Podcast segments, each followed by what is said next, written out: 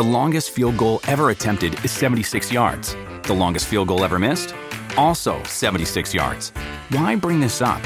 Because knowing your limits matters, both when you're kicking a field goal and when you gamble. Betting more than you're comfortable with is like trying a 70 yard field goal.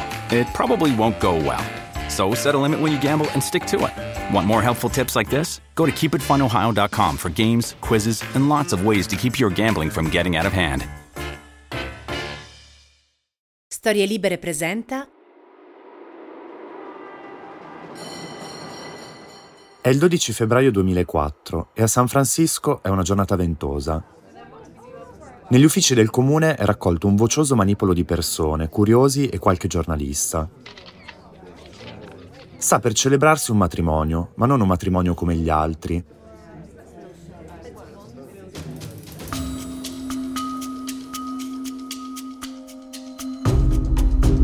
In quel cristallino giovedì di 20 anni fa, infatti, Dorothy Louise Tagliaferro Del Martin e Phyllis Ann Lyon furono la prima coppia gay a scambiarsi le promesse non solo nello stato della California, ma in tutti gli Stati Uniti, in un matrimonio che, ancora non potevano saperlo, sarebbe stato annullato di lì a pochi mesi. Ma riavvolgiamo il nastro.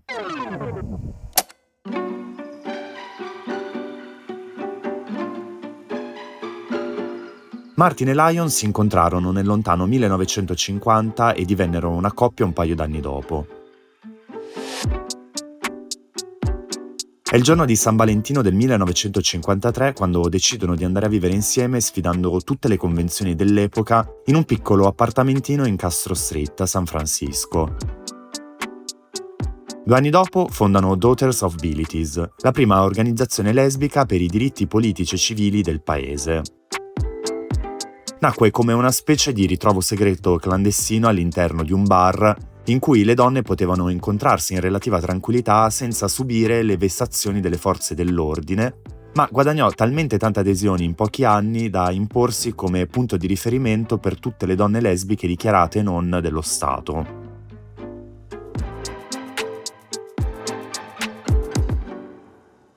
Martin e Lyon furono le presidenti dell'associazione fino al 1963, quando decisero di lasciare l'incarico per dedicarsi all'editoria, fondando la rivista The Ledder. E anche qui, neanche a dirlo, furono delle pioniere. The Ledder fu la prima rivista lesbica pubblicata e distribuita negli States. La redazione vide passare negli anni alcuni dei nomi più autorevoli e importanti dell'attivismo lesbico americano, tra cui Barbara Gittings, che ne fu la prima direttrice. Ma la storia non si ferma certo qui, perché tutta l'esistenza di queste due donne è stata al centro della lotta di liberazione gay americana. Entrarono a far parte del Consiglio sulla religione e gli omosessuali, un ente con il compito di spingere i membri del clero della Chiesa metodista ad accogliere le persone appartenenti alla comunità LGBTQ. Si unirono alla National Organization for Women e, neanche a dirlo, furono la prima coppia di donne a farlo. Martin e Lyon usarono la propria influenza per depenalizzare l'omosessualità tra la fine degli anni 60 e l'inizio degli anni 70, diventando politicamente attive anche in un'altra delle prime organizzazioni politiche gay di San Francisco, l'Alice B. Democratic Club. Fu proprio questo collettivo a influenzare l'allora sindaca della città, Diane Feinstein, a sponsorizzare un disegno di legge cittadino per bandire la discriminazione sul lavoro per gay e lesbiche.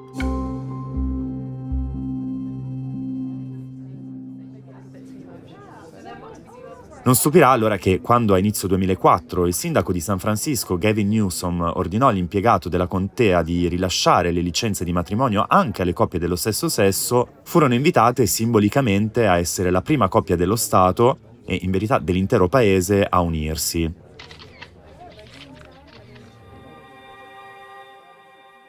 Ovviamente ci fu chi mise i bastoni tra le ruote.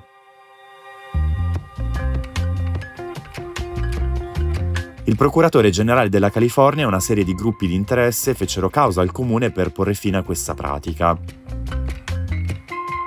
Furono rilasciate 4.000 licenze a coppie gay prima che la Corte Suprema della California ordinasse di sospendere le pratiche. Poco male. Fu proprio questo enorme caso politico giudiziario che portò la California a essere due anni dopo, nel 2008, il primo Stato a legalizzare le unioni tra persone dello stesso sesso, diversi anni prima che questa possibilità venisse allargata a livello federale a tutti gli Stati Uniti.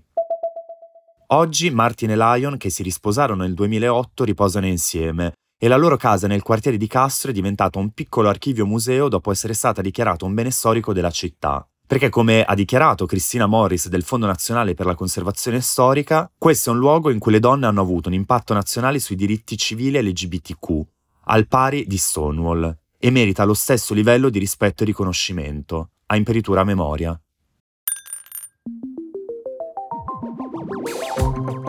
Sperando che vi sia piaciuto questo piccolo confetto, vi diamo appuntamento al prossimo.